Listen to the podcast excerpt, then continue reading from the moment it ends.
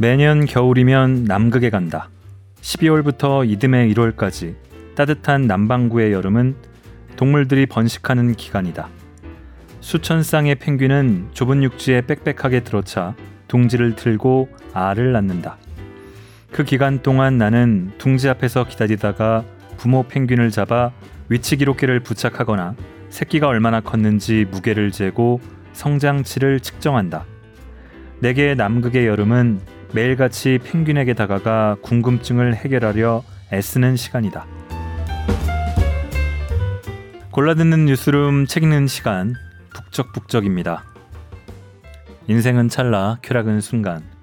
장구한 우주의 시간으로 볼 때 인간 필멸자의 삶은 언제나 순간입니다. 눈 깜짝하는 순간이지만 마음은 되게 북적북적한 저는 심영구 기자입니다.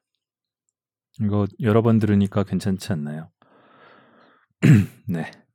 전년보다 덜했다지만 그래도 여름은 여름이었죠. 어, 뜨거웠던 여름이 한풀 꺾였습니다. 이 녹음을 진행하는 오늘은 처서입니다. 이번 여름도 저는 뭘 하고 지나갔는지 모르게 훌쩍 흘러갔는데요. 겨울에 여행을 보통 가면은 어딘가 좀 한국에서는 추우니까 뜨거운 곳, 따뜻한 곳을 가고 싶고 여름에 여행을 가면은 뭐 그렇다고 추운데 가고 싶진 않는데요. 음, 저 멀리 시원한 곳 그곳의 여름 이야기 그것도 남극의 펭귄 이야기를 오늘 가져왔습니다. 동물 행동학자인 이원영 작가의 펭귄의 여름이 오늘 함께 읽고 싶은 책입니다. 낭독을 허가해준 생각의 힘과 이원영 작가님께 감사드립니다.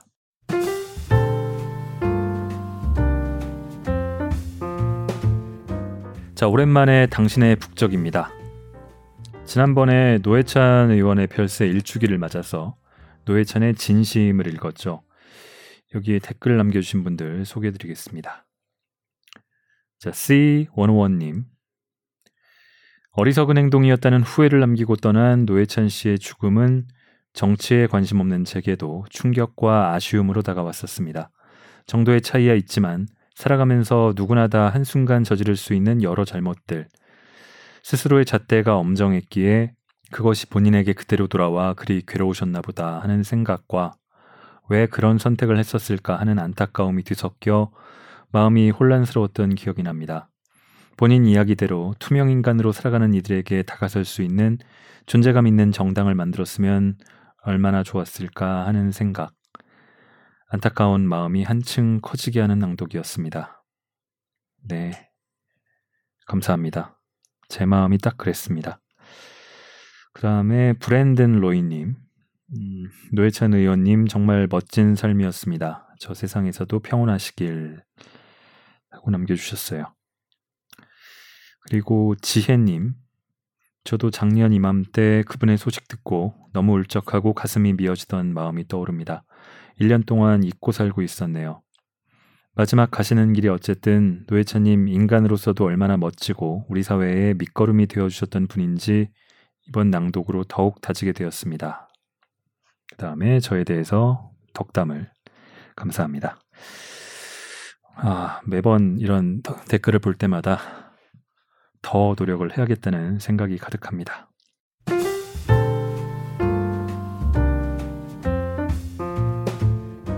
자, 책날개에 적힌 작가 소개를 잠깐 읽어볼게요. 자, 이원영, 극지연구소 선임연구원으로 재직 중인 동물행동학자, 여름엔 북극, 겨울엔 남극을 오가며 펭귄을 비롯한 동물의 행동 생태를 연구한다. 어렸을 때부터 동물을 관찰하고 기록하는 일을 가장 좋아했고 지금도 그렇다. 블라블라. 네. 이런 분이라고 합니다. 그리고 무려 남극입니다. 이 팟캐스트 들으시는 분 중에 혹시 남극 다녀오신 분이 있으신가요? 저는 다녀왔다가 아니고요. 부러워서 그렇습니다.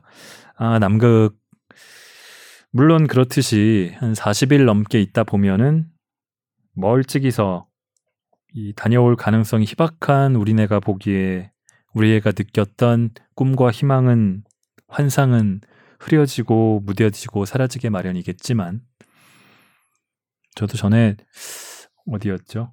소치와 제가 카타르 도하 러시아 소치와 카타르 도하 아시안 게임 올림픽을 다녀왔는데 가기 전에는 뭐 약간 기대도 하고 두근두근 하는 게 있었는데 막상 가보니까 한 20일, 30일씩 있으니까 좀 힘들더라고요. 그런 뭐 여러저런 인생의 경험들로 알기는 알죠. 막상 가서 보면은 또 익숙해지면은 꼭 그렇지만은 않다는 거. 그래도 무려 남극에서 펭귄의 생태를 관찰하다니 부럽습니다. 자, 먼저 프롤로그와 남극행이라는 글을 이어서 읽겠습니다.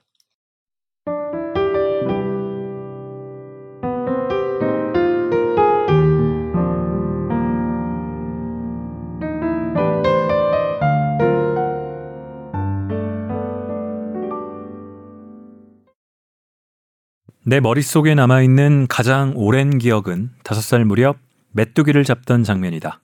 손을 뻗어 간신히 한 마리를 잡고 메뚜기 눈을 들여다보았다. 머리 양쪽 끝에 달린 두 개의 커다란 겹눈 안으로 눈동자 같은 까만 점이 움직였다. 입체적인 눈의 움직임에 매혹됐던 기억이 난다. 어렸을 때부터 늘 동물을 좋아했다.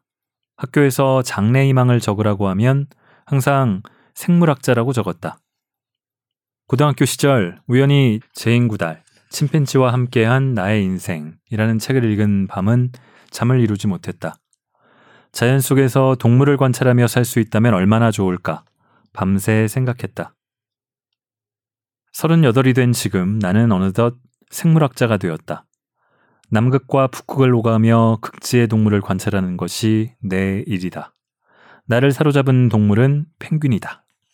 펭귄의 눈은 크고 까만 원형처럼 보이지만 가까이서 자세히 들여다보면 갈색 홍채에 검은 동공이 바삐 움직인다.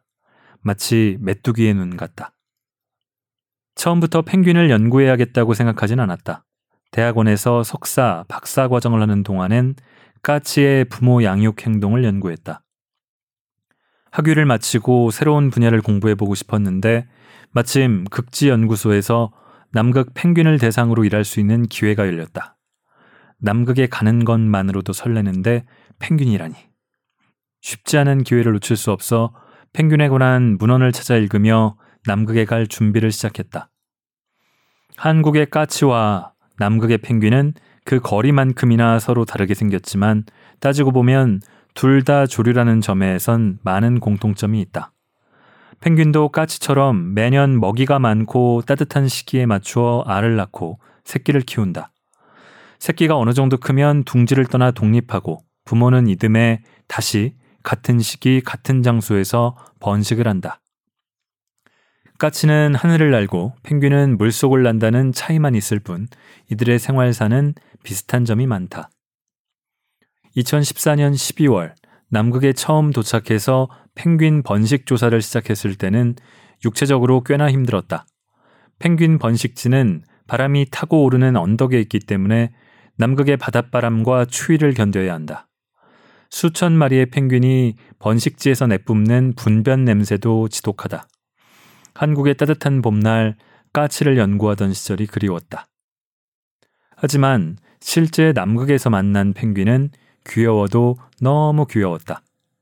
커다란 눈, 검은 등의 하얀 배, 분홍발로 뒤뚱거리며 눈이를 걷는 모습을 보고 있으면 연구 대상이라는 생각보다 그저 사랑스러운 남극의 동물로 느껴진다. 그렇게 매일 펭귄을 바라보다가 그만 펭귄이 너무 좋아졌다. 지금은 흔히 말하는 덕후가 되어 틈나는 대로 펭귄을 그리고 인형을 수집한다. 처음보다 호기심이 커져서 궁금한 점도 많아졌다. 펭귄은 하루에 얼마나 자랄까? 언제쯤 둥지를 떠날까? 겨울엔 남극을 떠나 어디로 가는 걸까? 올해로 5년째 매년 겨울이면 남극에 간다. 12월부터 이듬해 1월까지 따뜻한 남반구의 여름은 동물들이 번식하는 기간이다. 수천 쌍의 펭귄은 좁은 육지에 빽빽하게 들어차 둥지를 들고 알을 낳는다. 그 기간 동안 나는 둥지 앞에서 기다리다가 부모 펭귄을 잡아 위치 기록기를 부착하거나 새끼가 얼마나 컸는지 무게를 재고 성장치를 측정한다.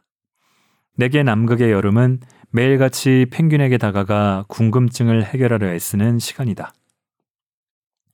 이 책은 펭귄과 함께 보낸 어느 해 여름 43일 동안 남극 세종과학기지에 머물면서 남긴 기록이다.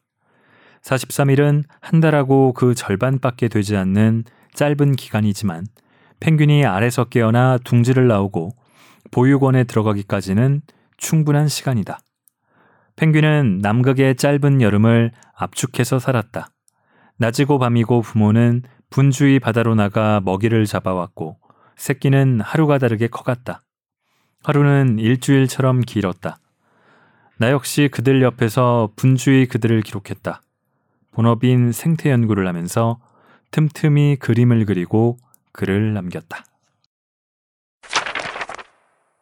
남극행 12월 12일 최저 영하 1도, 최고 영상 1도, 흐림, 남서풍, 풍속 7에서 12m/s. 푼타 아레나스 호텔의 방에서 메시지를 받았다. 새벽 4시 호텔 픽업, 오전 7시 출발. 지금은 새벽 1시, 아무래도 잠을 자긴 글렀다. 무거운 몸을 일으켜 침대에서 나와 짐을 챙겼다. 극성수기인 12월 푼타 아레나스의 호텔은 하룻밤에 20만 원가량 나간다.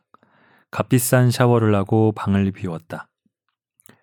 남극으로 향하는 일정은 흡사 군사작전을 방불케 한다. 세종기지가 있는 킹 조지 섬은 킹 조지 섬 부근은 기상 조건이 자주 바뀌기로 유명하다. 예정된 출발일은 12월 11일이었지만 벌써 하루가 지연됐다. 킹 조지 섬에 있는 비행장에 구름이 끼어 시야 확보가 되지 않아 비행 허가가 나지 않았기 때문이다. 우리는 24시간 동안 대기 상태로 있다가 공항에 허가가 떨어지는 대로 곧장 출발해야 한다. 만약 오늘도 허가가 나지 않으면 출국은 일주일 뒤에나 가능할지도 모른다고 했다. 우리가 탈 비행기는 칠레 공군기다. 칠레의 군사훈련 일정상 킹 조지 섬으로 가는 길에 우리들을 태워주기로 했다. 공군기를 타기 위해 칠레 군사기지로 들어가는 입구에서 여권을 확인하고 주의사항을 전해 들었다. 공군기에 타기 전 기내에 화장실이 없으니 미리 볼일을 보라는 공지가 있었다. 비행 시간은 대략 3시간 정도로 짧지만 혹시 모르니 화장실에 다녀왔다. 군인들은 공군기에서 위급한 상황이 닥치면 어떻게 해결할까? 정말 급한 상황에 대비해 요강 같은 걸 가지고 타지 않을까? 칠레 공군기엔 따로 좌석이 마련되어 있지 않았다. 좁은 공간에 두 줄로 맞아 앉을 수 있는 철제 구조가 있고 거기에 튼튼한 끈이 연결되어 해먹 같은 의자를 만들어 놓았을 뿐이다. 약 30명의 사람들이 어깨가 닿을 듯이 붙어 앉아 허술해 보이는 벨트로 허리를 채웠다. 예정대로 오전 7시가 되자 비행기가 이륙했다. 민간 항공기에 비하면 굉장한 소음이다. 수사들이 거칠게 부딪히는 듯한 소리가 리듬을 맞춰 끊임없이 귀를 때린다. 내 옆자리에 앉은 사람이 뭐라고 말을 걸었지만 잘 들리지 않았다. 휴대전화를 꺼내 문자 메시지를 적어가며 짧은 대화를 나눴다. 처음엔 버틸만 하다고 생각했는데 30분 정도 지나니 머리가 아파오기 시작한다. 결국 대화를 포기한 채 이어폰을 꽂고 볼륨을 최대로 높였다. 비행기 소음은 여전했지만 그런대로 참을만 했다. 창밖으로 육지가 보이기 시작했다. 세종기지의 붉은 컨테이너 건물이 눈에 들어왔다. 공군기는 바다에 닿을 듯 낮게 날더니 이내 심한 진동과 함께 비행장에 착륙했다. 어깨를 나란히 했던 사람들이 한 몸처럼 일제히 비행기 앞쪽으로 쏠렸다가 제자리로 돌아왔다. 비행기 후미에 커다란 문이 위로 열리고 눈으로 뒤덮인 땅이 드러났다. 남극에 왔구나. 차가운 공기가 훅 들어오자 남극에 왔다는 사실이 온몸으로 전해졌다. 올해로 네 번째 남극행이다. 일행 중 남극에 처음 온 사람은 비행기가 착륙하자 주르륵 눈물을 흘렸다. 3년 전 내 모습이 겹친다.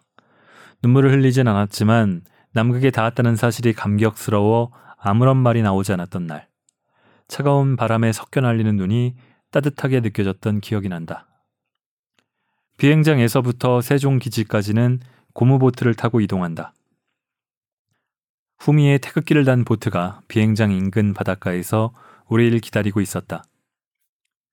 남극에 오신 걸 환영합니다. 기지에서 나온 해상안전대원이 손을 흔들었다. 아, 나와주셔서 감사해요. 반가운 마음에 나도 모르게 크게 대답했다. 긴장했던 몸과 마음이 조금은 느슨해졌다. 보트는 바다를 가로질러 기지로 향했다. 수면으로 튀어오르는 젠투 펭귄 두 마리가 눈에 띄었다. 남극에 왔다는 사실이 다시 한번 실감났다.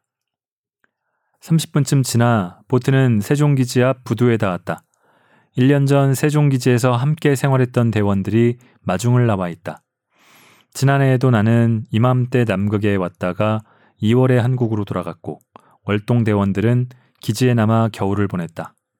열달 만에 보는 얼굴들이 너무 정겹다. 기진의 식당으로 간 우리는 따뜻한 흰쌀밥에 김치찌개를 먹었다. 마치 한국으로 돌아온 것 같다. 반가운 사람들과 인사를 나눴지만 아직 보고 싶은 얼굴들이 더 있다. 서둘러 짐 정리를 마치고 등산화와 작업복을 챙긴 뒤 카메라와 노트를 가방에 넣었다. 본격적인 조사는 아니지만 잠시 펭귄을 보러 가기로 했다. 펭귄들은 잘 살고 있을까? 올해 번식 상황은 어떨까? 지금쯤 젠투 펭귄의 알은 부화했겠지. 그런 생각을 하면서 해안을 따라 걷다 보니 30분쯤 지나 펭귄들의 번식지에 도착했다.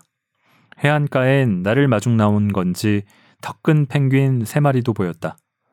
번식지에 다다르자 으엥 으엥 시끄러운 울음소리와 함께 분변 냄새가 코를 찔렀다. 지금 12월의 남극은 여름이 한창이다. 기온이 영상으로 오를 만큼 날씨가 따뜻해지고 해빙이 녹아 바다가 드러나면 나레브스키 포인트라 불리는 이곳 펭귄 마을엔 젠투 펭귄과 턱끈 펭귄 5천여 쌍이 모여 둥지를 만든다. 펭귄들은 올해도 예년과 마찬가지로 같은 자리에서 번식을 하고 있다. 번식하는 펭귄의 숫자가 크게 달라진 것 같지는 않다. 터큰 펭귄은 대부분 아직 알을 품고 있고 젠투 펭귄은 부화한 둥지가 꽤 많이 보인다. 이제 막 알에서 깨어나고 있는 새끼들도 눈에 띄었다.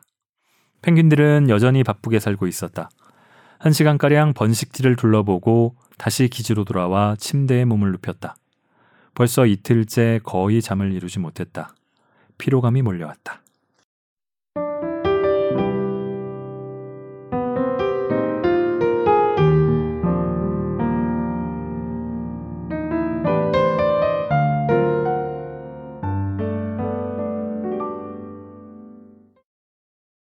자, 인천을 출발해서 스페인 마드리드를 거쳐서 칠레 산티아고와 푼타 아레나스를 지나 남극 킹 조지 섬 세종과학기지까지 이르는 기나긴 여정.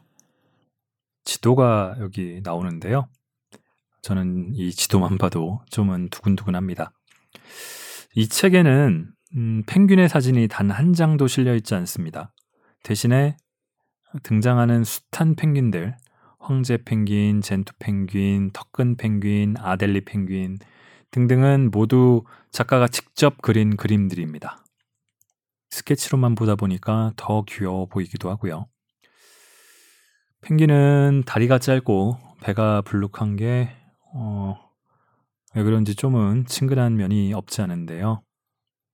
이 뒤뚱뒤뚱 걷는 모습 때문에 뭔가 좀 게으른 이미지가 저는 있었습니다. 그런데 사실은 여름 내내 알을 품고 새끼를 키우고 바다에 나가 먹이를 구해오고 대단히 성실하게 일상을 사는 동물이었습니다.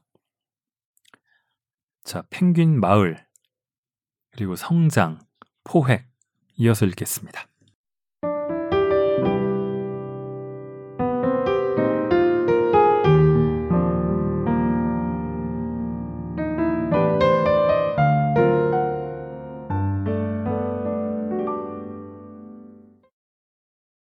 펭귄 마을 12월 16일 최저 영하 2도, 최고 영상 1도, 구름 조금, 서풍, 풍속 3에서 7m/s. 어제 내린 눈이 기지 뒤편에 곱게 쌓였다. 아무도 밟지 않은 눈이 하얗게 빛난다. 눈을 뜨기가 힘들 정도로 반짝인다. 썰매를 타기에 좋은 날씨다. 남극 체험단원들과 함께 가파른 언덕을 올라갔다. 발이 눈 속으로 깊게 빠지는 바람에 걷기가 힘들었지만 언덕 위에 다다르니 파란 바다가 내려다 보인다.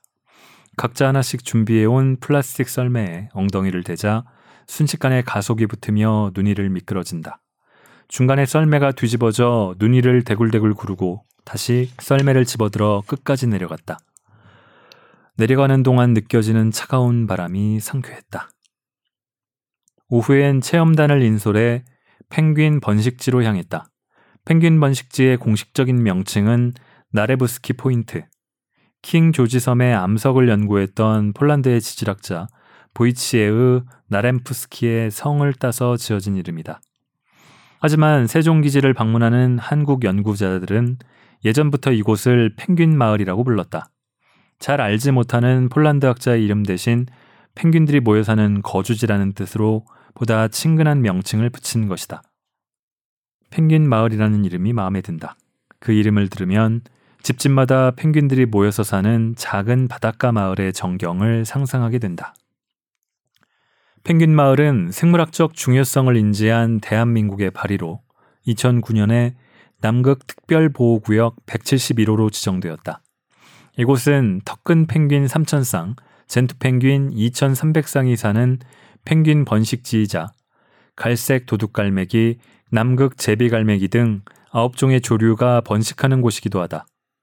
육상엔 현화식물 1종, 선태식물 29종, 지의류 51종도 있다. 따라서 아무나 들어갈 수는 없고 국가의 사전 허가를 얻어 출입이 허용된 사람만 갈 수 있다. 나를 포함해 주로 과학적인 목적을 가진 연구자들이 펭귄 마을을 방문한다. 가끔 다른 기지에서 온 외국 연구자들을 마주치기도 하는데 그럴 때면 반갑게 인사하면서 각자의 나라에서 받아온 허가증을 서로 보여준다. 체험단은 펭귄을 가장 궁금해하고 보고 싶어 했다. 남극에 오기 전 주변 사람들에게 펭귄과 함께 춤을 추며 노래를 불러달라거나 펭귄 새끼를 한 마리 데려다 달라는 등 펭귄과 관련된 얘기도 많이 들었다고 했다. 물론 진지한 부탁은 아니었겠지만 걱정스러웠다. 펭귄은 남극 생태계의 상위 포식자로서 중요한 역할을 하고 있는 동물인데 우리에겐 그저 귀여운 동물로 각인되어 하나의 이미지로 소비되는 경향이 크다.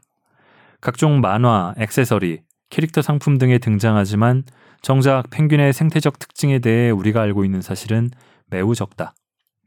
번식 뒤에 들어가는 초입에서 나는 사뭇 진지한 표정을 하고 체험단으로 오신 분들께 식생을 발로 밟지 말 것 과 펭귄 둥지에 가까이 가지 말 것을 당부하며 야생동물은 유의의 대상이 될 수 없음을 설명했다.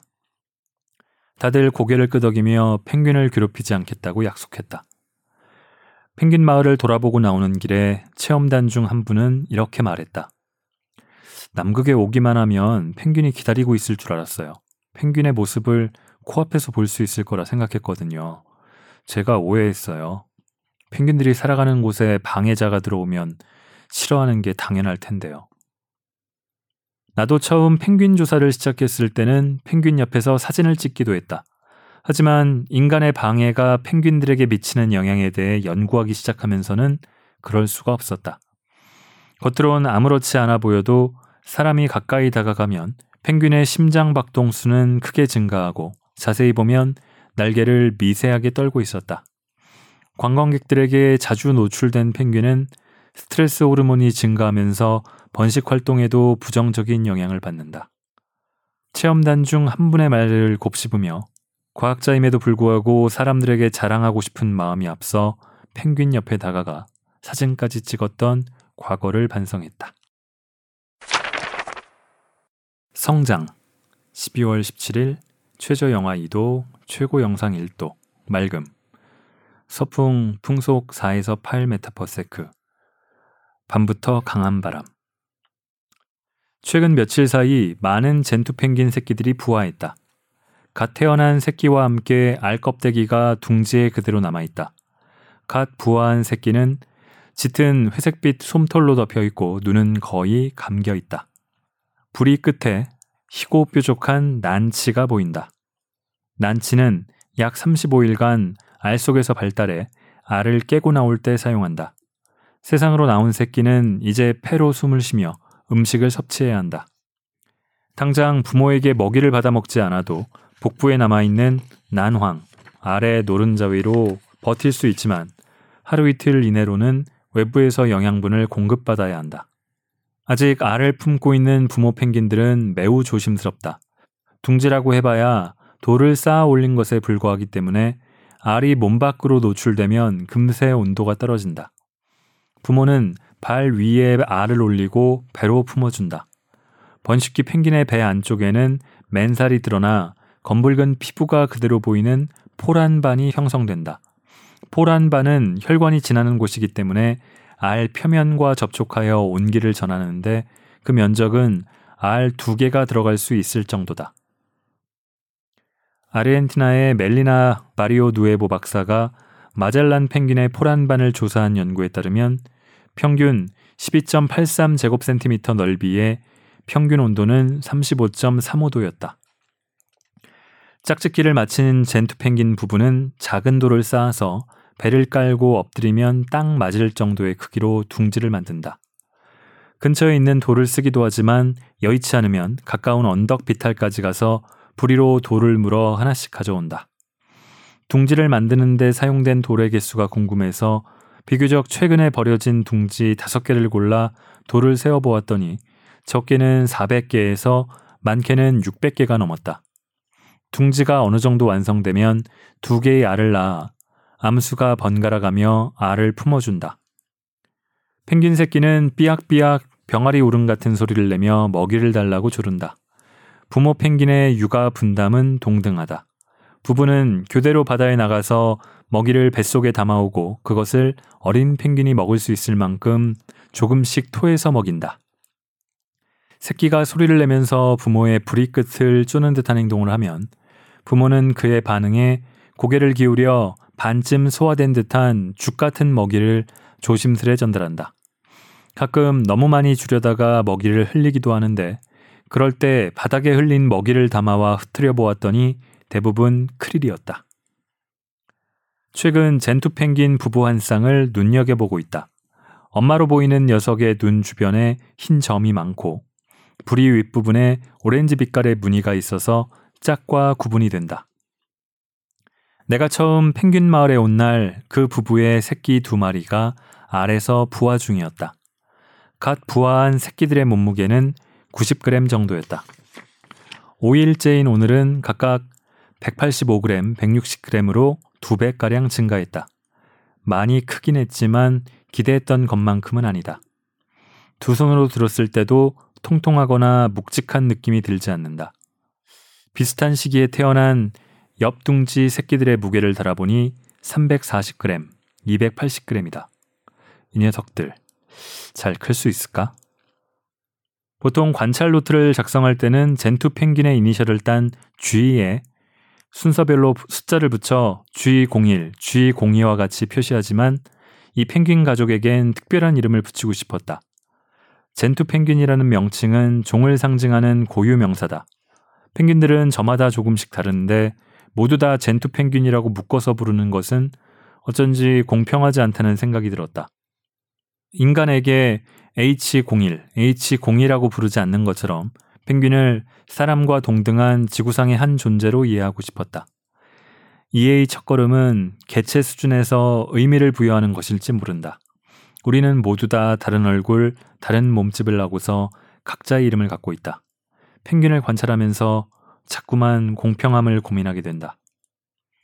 영장류학자인 제인 구달 박사는 탄자니아 곰베에서 침팬지를 관찰하며 흰 수염이 있는 녀석에게 데이비드 그레이비어드라는 이름을, 덩치가 큰 녀석에게 골리앗이라는 이름을 지어 주었다. 연구자가 동물에게 이름을 붙이고 관찰한다는 사실 때문에 당시 큰 비판을 받았고 여전히 부정적으로 생각하는 학자들도 있다. 하지만 내가 보기에 구달 박사는 멋진 동물들에게 그에 걸맞은 멋진 이름을 지어줬을 뿐이다. 젠트 펭귄 가족에게 붙여줄 그럴듯한 이름이 잘 떠오르지 않아서 고민하다가 남극 세종과학기지에 이름을 따기로 했다. 그래, 아빠는 세종이라고 부르자. 그러면 엄마는 남극. 두 마리의 새끼는 남극의 여름과 한국의 겨울에 태어났으니 각각 여름, 겨울. 남극과 세종 사이에 태어난 여름이와 겨울이 마음에 든다. 포획 12월 23일 최저 영하 2도, 최고 영상 1도, 흐리고 비 또는 눈, 남서풍, 풍속 6에서 10 meter per sec. 세종이가 나타났다. 깃털이 말끔하게 씻겨 있고 약간의 물기가 남아 있는 것으로 보아 바다에서 돌아온 지 얼마 되지 않은 것 같다. 세종이는 부지런히 돌을 물어다 둥지로 가져갔다. 밤사이 새끼를 품느라 둥지에 있었던 남극이는 얼룩이 잔뜩 묻어 있다. 옆 둥지에 있는 펭귄들이 배출한 것으로 보이는 분변이 등과 얼굴에 하얗게 달라붙었다. 남극이뿐만 아니라 근처에 있는 펭귄들의 몸에도 군데군데 이물질이 묻어 있다. 둥지와 둥지 사이의 거리는 1미터가 채 되지 않기 때문에 서로를 더럽힐 수밖에 없다. 이제 장치 수거의 차례다. 조심스레 접근했지만 어제의 기억 때문인지 세종이는 쉽사리 거리를 좁히도록 허용하지 않는다. 내가 한 걸음 다가가면 녀석은 한 걸음 물러선다. 날개를 벌린 채 몸을 미세하게 떨고 있다. 이러다 자칫하면 겁을 먹고 다시 바다로 돌아갈지도 모른다. 아무래도 오늘은 맨손으로 잡긴 힘들어 보여 준비해간 그물을 꺼냈다. 그물은 커다란 잠자리채 같이 생겼는데 봉이 길고 끈이 질겨서 큰 동물을 포획하기에 좋다. 나는 한 손에 그물을 들고 자세를 낮춘 채 아주 천천히 걸었다. 약 3미터 거리까지 접근했을 때 재빨리 그물을 내밀어 덮쳤다. 날개짓을 하며 버둥거리는 녀석의 발을 한 손으로 잡아 들어 올리고 다른 한 손으로는 부리를 잡아 입을 벌리지 못하게 막으면서 동시에 눈을 가렸다. 그러는 사이 동료 연구자는 미리 준비해온 가방을 꺼낸다. 가방은 펭귄의 몸 크기에 맞는 크기에 두꺼운 면 재질로 되어 있다. 길이가 70cm의 위쪽 폭은 50cm, 아래쪽 폭은 10cm로 아래로 갈수록 점점 폭이 좁아지는 원통형이다. 폭이 좁은 바닥이 뚫려 있어 펭귄을 거꾸로 넣었을 때 부리 부분만 밖으로 나오고 몸통과 날개는 가방 안에서 고정된다. 세종이 등에 붙여주었던 위치 기록계는 잘 고정되어 있었다. 물기를 머금은 테이프를 떼어내고 장치는 가방에 넣었다. 녀석을 놓아주기 전 세 종이를 감싼 가방을 저울에 매달았다. 어제보다 1kg가량 들었다. 많이도 먹었군. 녀석의 위장엔 늘어난 무게만큼의 먹이가 담겨 있을 것이다. 그 다음으로 세 종이의 부리와 가운데 발가락 길이를 재는데 이 수치를 이용하면 펭귄의 성별을 알 수 있다. 사실 젠투 펭귄은 겉모습만으로 성별을 구분하기가 매우 힘들다. 부리와 발가락의 길이를 측정해야 제대로 구분할 수 있다. 개체마다 차이가 있긴 하지만 대체로 수컷이 암컷보다 부리와 발가락이 조금 더 길다. 세종이의 부리 길이는 5cm를 조금 넘고 가운데 발가락은 10cm가량 되었다. 성별을 알고 있는 다른 펭귄들의 측정치와 비교해 보면 세종이는 수컷이 거의 확실해 보인다. 처음 세종이와 남극이를 봤을 때부터 부리를 유심히 관찰해 왔다. 세종이의 부리가 조금 더 길어 보여서 수컷이 아닐까 생각하고 있었는데 역시 내 생각이 맞았다. 어디 자랑할 수는 없지만 흐뭇했다. 만 하루도 채 지나지 않았지만 여름이와 겨울이도 꽤 자란 듯 보였다. 세종이를 놓아주면서 새끼들의 무게를 측정했더니 여름이가 420g, 겨울이가 440g이다. 어제보다 각각 70g, 60g이 늘었다. 하루 만에 몸무게가 20% 가까이 증가한 셈이다. 잘 크고 있구나. 다른 둥지에 있는 새끼들보다 크기가 작아 보여 걱정했었는데 이제 한결 마음이 놓였다. 작업을 마치고 나니 옷에 펭귄 분변이 가득하다. 붉은 작업복이 거의 흰색에 가까워졌고 손에는 분변이 딱딱하게 말라붙었다. 몸에서 조류 특유의 분변 냄새가 진동한다. 이런 날은 동료들도 날 피한다. 괴롭지만 펭귄을 포획하다 보면 어쩔 수 없는 일이다. 인간의 손에 잡힌 펭귄은 긴장해서 상당한 양의 분변을 내보낸다. 가끔 얼굴에 맞는 일도 있는데 오늘은 운이 좋게도 얼굴은 피한 것 같다. 기지로 돌아와 재빨리 샤워를 마치고 수거한 장비를 물에 씻었다. 위치 기록기를 말린 뒤 컴퓨터에 연결하고 그 안에 담긴 위치 정보를 확인한다. 두 손가락 정도 크기의 작은 장치를 통해 세종이의 하루가 드러나는 순간이다. 세종이는 23일 새벽 4시경에 바다를 헤엄치기 시작해 남동쪽으로 약 10km 떨어진 지점까지 나갔다. 그리고 그 부근에서 약 3시간을 머물면서 먹이 활동을 한 것으로 보였다. 다시 번식지로 돌아온 것은 7시간이 지난 오전 11시였다. 바다에 나갈 때와 돌아올 때의 경로는 거의 일치했다. 30초마다 저장된 위성 신호의 점들을 이어보니 일자형 직선처럼 보인다. 녀석은 길을 훤히 꿰뚫고 있다는 듯 자유롭게 남극 바다를 누비고 있었다.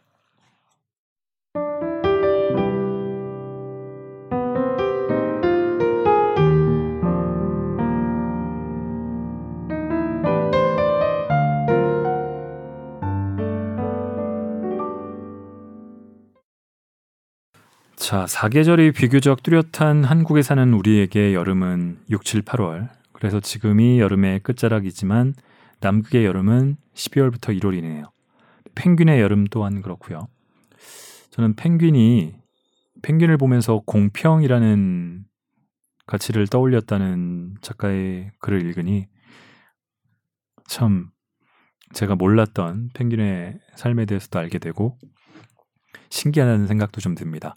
이 번식을 할 때 알은 암컷이 낳겠지만 둘이 번갈아 품고 한 명이 알을 품고 있는 동안에 다른 한 명은 나가서 먹이를 잡아오고 그걸 또 교대로 먹이고 육아 분담도 공평하게 하고 있는 펭귄이네요.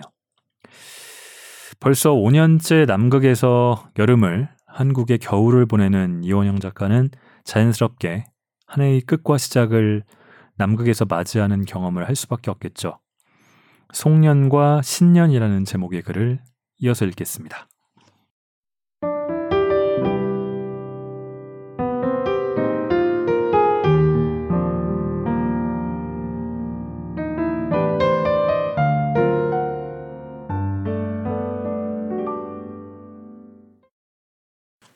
송년 12월 31일 최저 영도 최고 영상 3도 맑음 남동풍 풍속 4에서 8 meter per sec 아침 식사 무렵 저녁 때 송년회가 있다는 공지가 나왔다.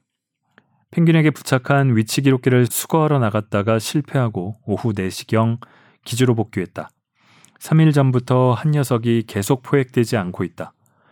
복귀한 지 1시간쯤 뒤에 펭귄 마을에 있는 동료에게서 무전이 왔다. 여기 등에 뭘 달고 있는 펭귄이 있어요. 네, 즉시 가겠습니다. 나는 곧장 짐을 챙겨 나갔다. 펭귄을 빨리 잡아야 한다는 생각과 어서 일을 마치고 기지에서 저녁, 을 먹겠다는 생각으로 걸음이 빨라졌다. 평소 30분 이상 걸리는 거리를 20분 만에 도착했다. 동료의 말대로 내가 찾던 펭귄이 돌아와 있었다. 재빨리 장치를 수거하고 발길을 돌렸다. 일을 마치고 돌아오는데 한 시간이 채 걸리지 않았다. 기록이다. 저녁은 바비큐 파티였다. 야외에 불판을 마련하고 숯불에 고기를 구웠다. 한 손엔 나무젓가락을 들고 한 손엔 쟁반을 받치고 불판 앞에 섰다. 때마침 눈이 내렸다. 평소 고기를 즐기진 않지만 눈을 맞으며 먹는 삼겹살이 맛있어서 과식을 했다. 자정이 다 되어갈 무렵 누군가 기념사진을 찍자고 말했다. 아직 잠들지 않고 연구실에서 작업을 하고 있던 사람들 10명이 모두 자리에서 일어났다. 멀리 나가진 못하고 건물 앞 공터에 옹기종기 모였다. 삼각대에 카메라를 고정해 놓고 타이머를 설정했다. 누군가 전자시계를 보며 11시 59분 0초부터 숫자를 거꾸로 세웠다. 60, 59, 58. 함께 숫자를 따라 외치며 새해를 기다렸다. 언젠가 뉴욕 타임스퀘어에서 오늘처럼 카운트다운을 한 적이 있다.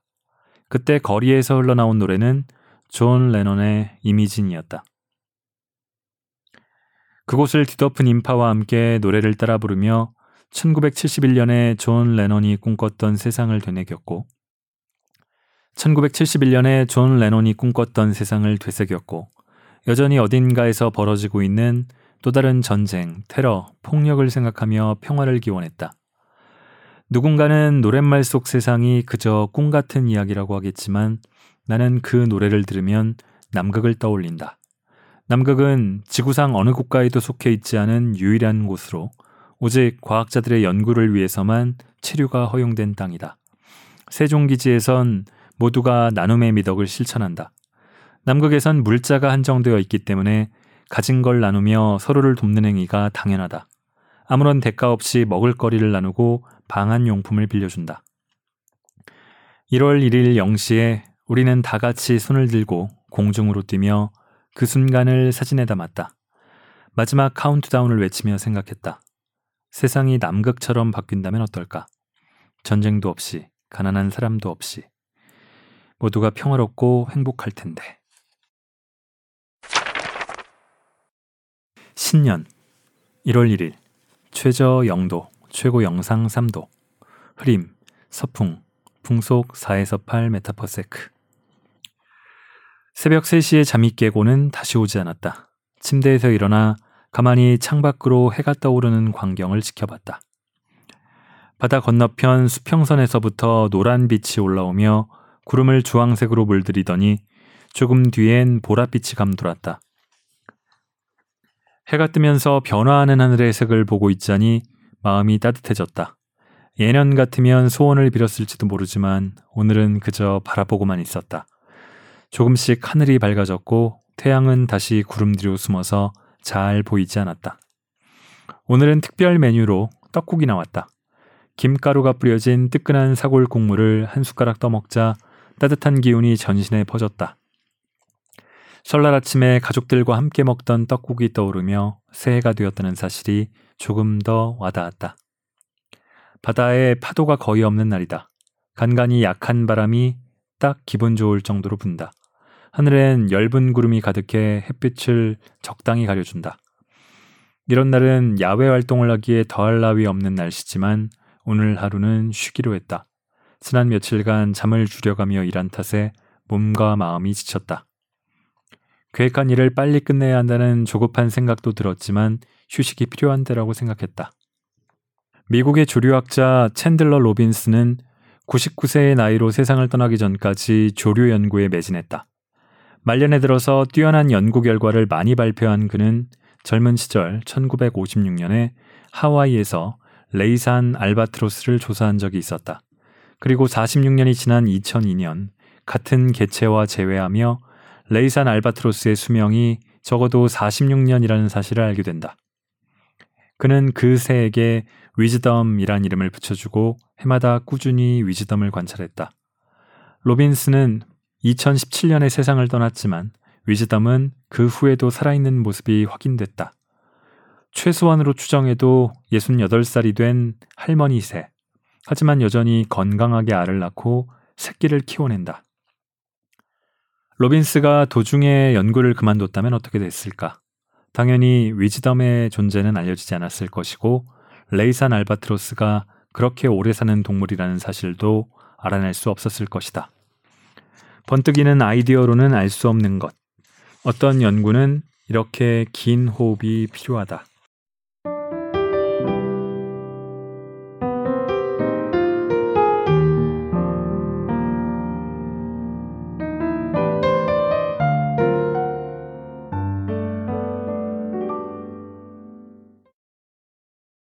자, 조금 지나면은 이 작가가 남극을 떠나는데요.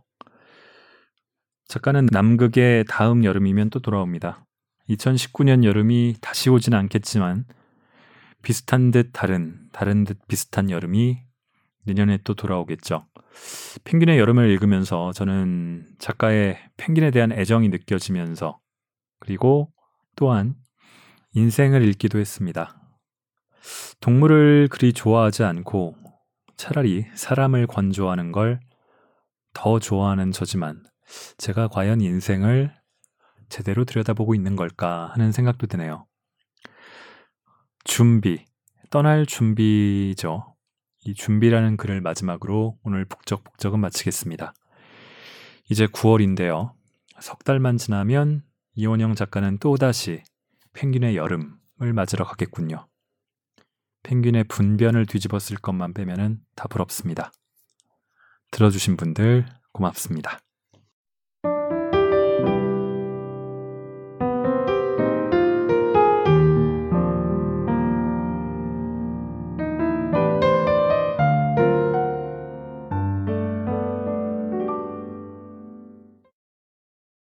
준비 1월 22일 최저 영도 최고 영상 3도, 흐리고 비, 북서풍 풍속 7에서 11 meter per sec 내일이면 한국으로 돌아가는 비행기를 타야 한다. 펭귄을 관찰하는 동안 빠르게 시간이 지나버렸다. 벌써 남극에 온 지 42일이 되었다는 사실이 믿기지 않는다. 아침부터 짐을 꾸렸다. 기지에 두고 갈 물건과 한국에 가지고 갈 물건을 나누었다. 내년에도 쓸 물건은 숙소 뒤편에 있는 컨테이너에 넣어두었다. 그러고는 지갑을 어디에 두었는지 기억나지 않아 방을 온통 뒤졌다. 남극에 있는 동안 지갑을 꺼낼 일이 전혀 없어서 신경 쓰지 않고 있었던 탓이다. 다행히 캐리어 가방 안쪽 주머니에서 지갑을 찾았다. 3일 전부터 보이지 않던 휴대전화도 침대를 정리하다가 찾았다. 여기 와선 휴대전화를 사진기나 오디오 대용으로만 쓰기 때문에 자꾸 어디다 뒀는지 잊게 된다. 틈틈이 도서관에서 빌려왔던 소설책들도 책상과 침대 구석에서 계속 나왔다. 그렇게 10권이 넘는 책을 차곡차곡 쌓아 두 손으로 받쳐들고는 도서관으로가 한꺼번에 반납했다. 가나다 순으로 정리된 소설 코너 속 제자리를 찾아 꽂아두고서 벽에 붙어 있는 대출 목록에 책을 돌려놓았다고 표시했다. 도서관을 나서기 전 마지막으로 책들을 둘러보다가 한쪽 구석에서 눈나라 이야기라는 이름의 파일을 발견했다. 검은 플라스틱 파일 안에는 A4용 크기의 종이 뭉텅이가 들어 있었다. 예전 월동대원들이 만든 일종의 문집이었다. 22년 전인 1996년의 기록이 담긴 종이는 누렇게 바랬고 오래된 책에서 나는 냄새가 났다. 잉크젯 프린터로 출력한 안상수채 글씨들이 세월의 흔적을 말해준다. 대원들이 돌아가며 쓴 일기가 12월부터 이듬해 11월까지 순서대로 담겨 있다. 대부분 가족에 대한 그리움을 이야기하고 있다. 가족에게 보내는 편지를 쓴 사람도 있고 그리움을 시로 노래한 사람도 있다. 책의 뒷부분에는 최불, 최불암 유머 시리즈도 있다.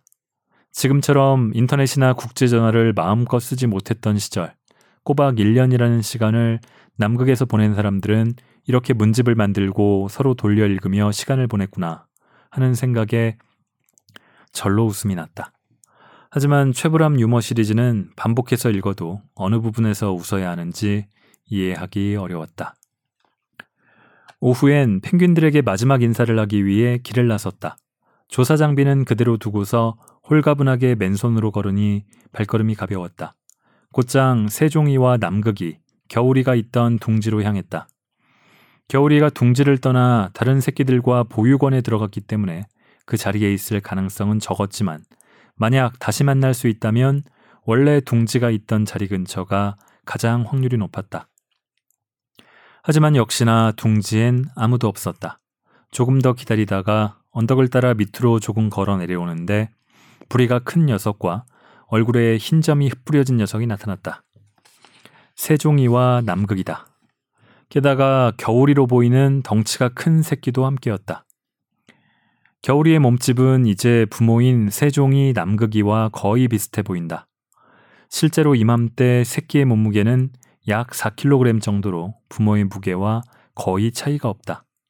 새끼는 머리부터 등까지 부모와 같은 깃털이 나기 시작했지만 여전히 솜털이 남아 있어서 겉모습으로 부모와 쉽게 구별이 된다. 깃가리에 필요한 영양분을 보충하려면 어미와 아비에게 많은 먹이를 받아 먹어야 할 것이다.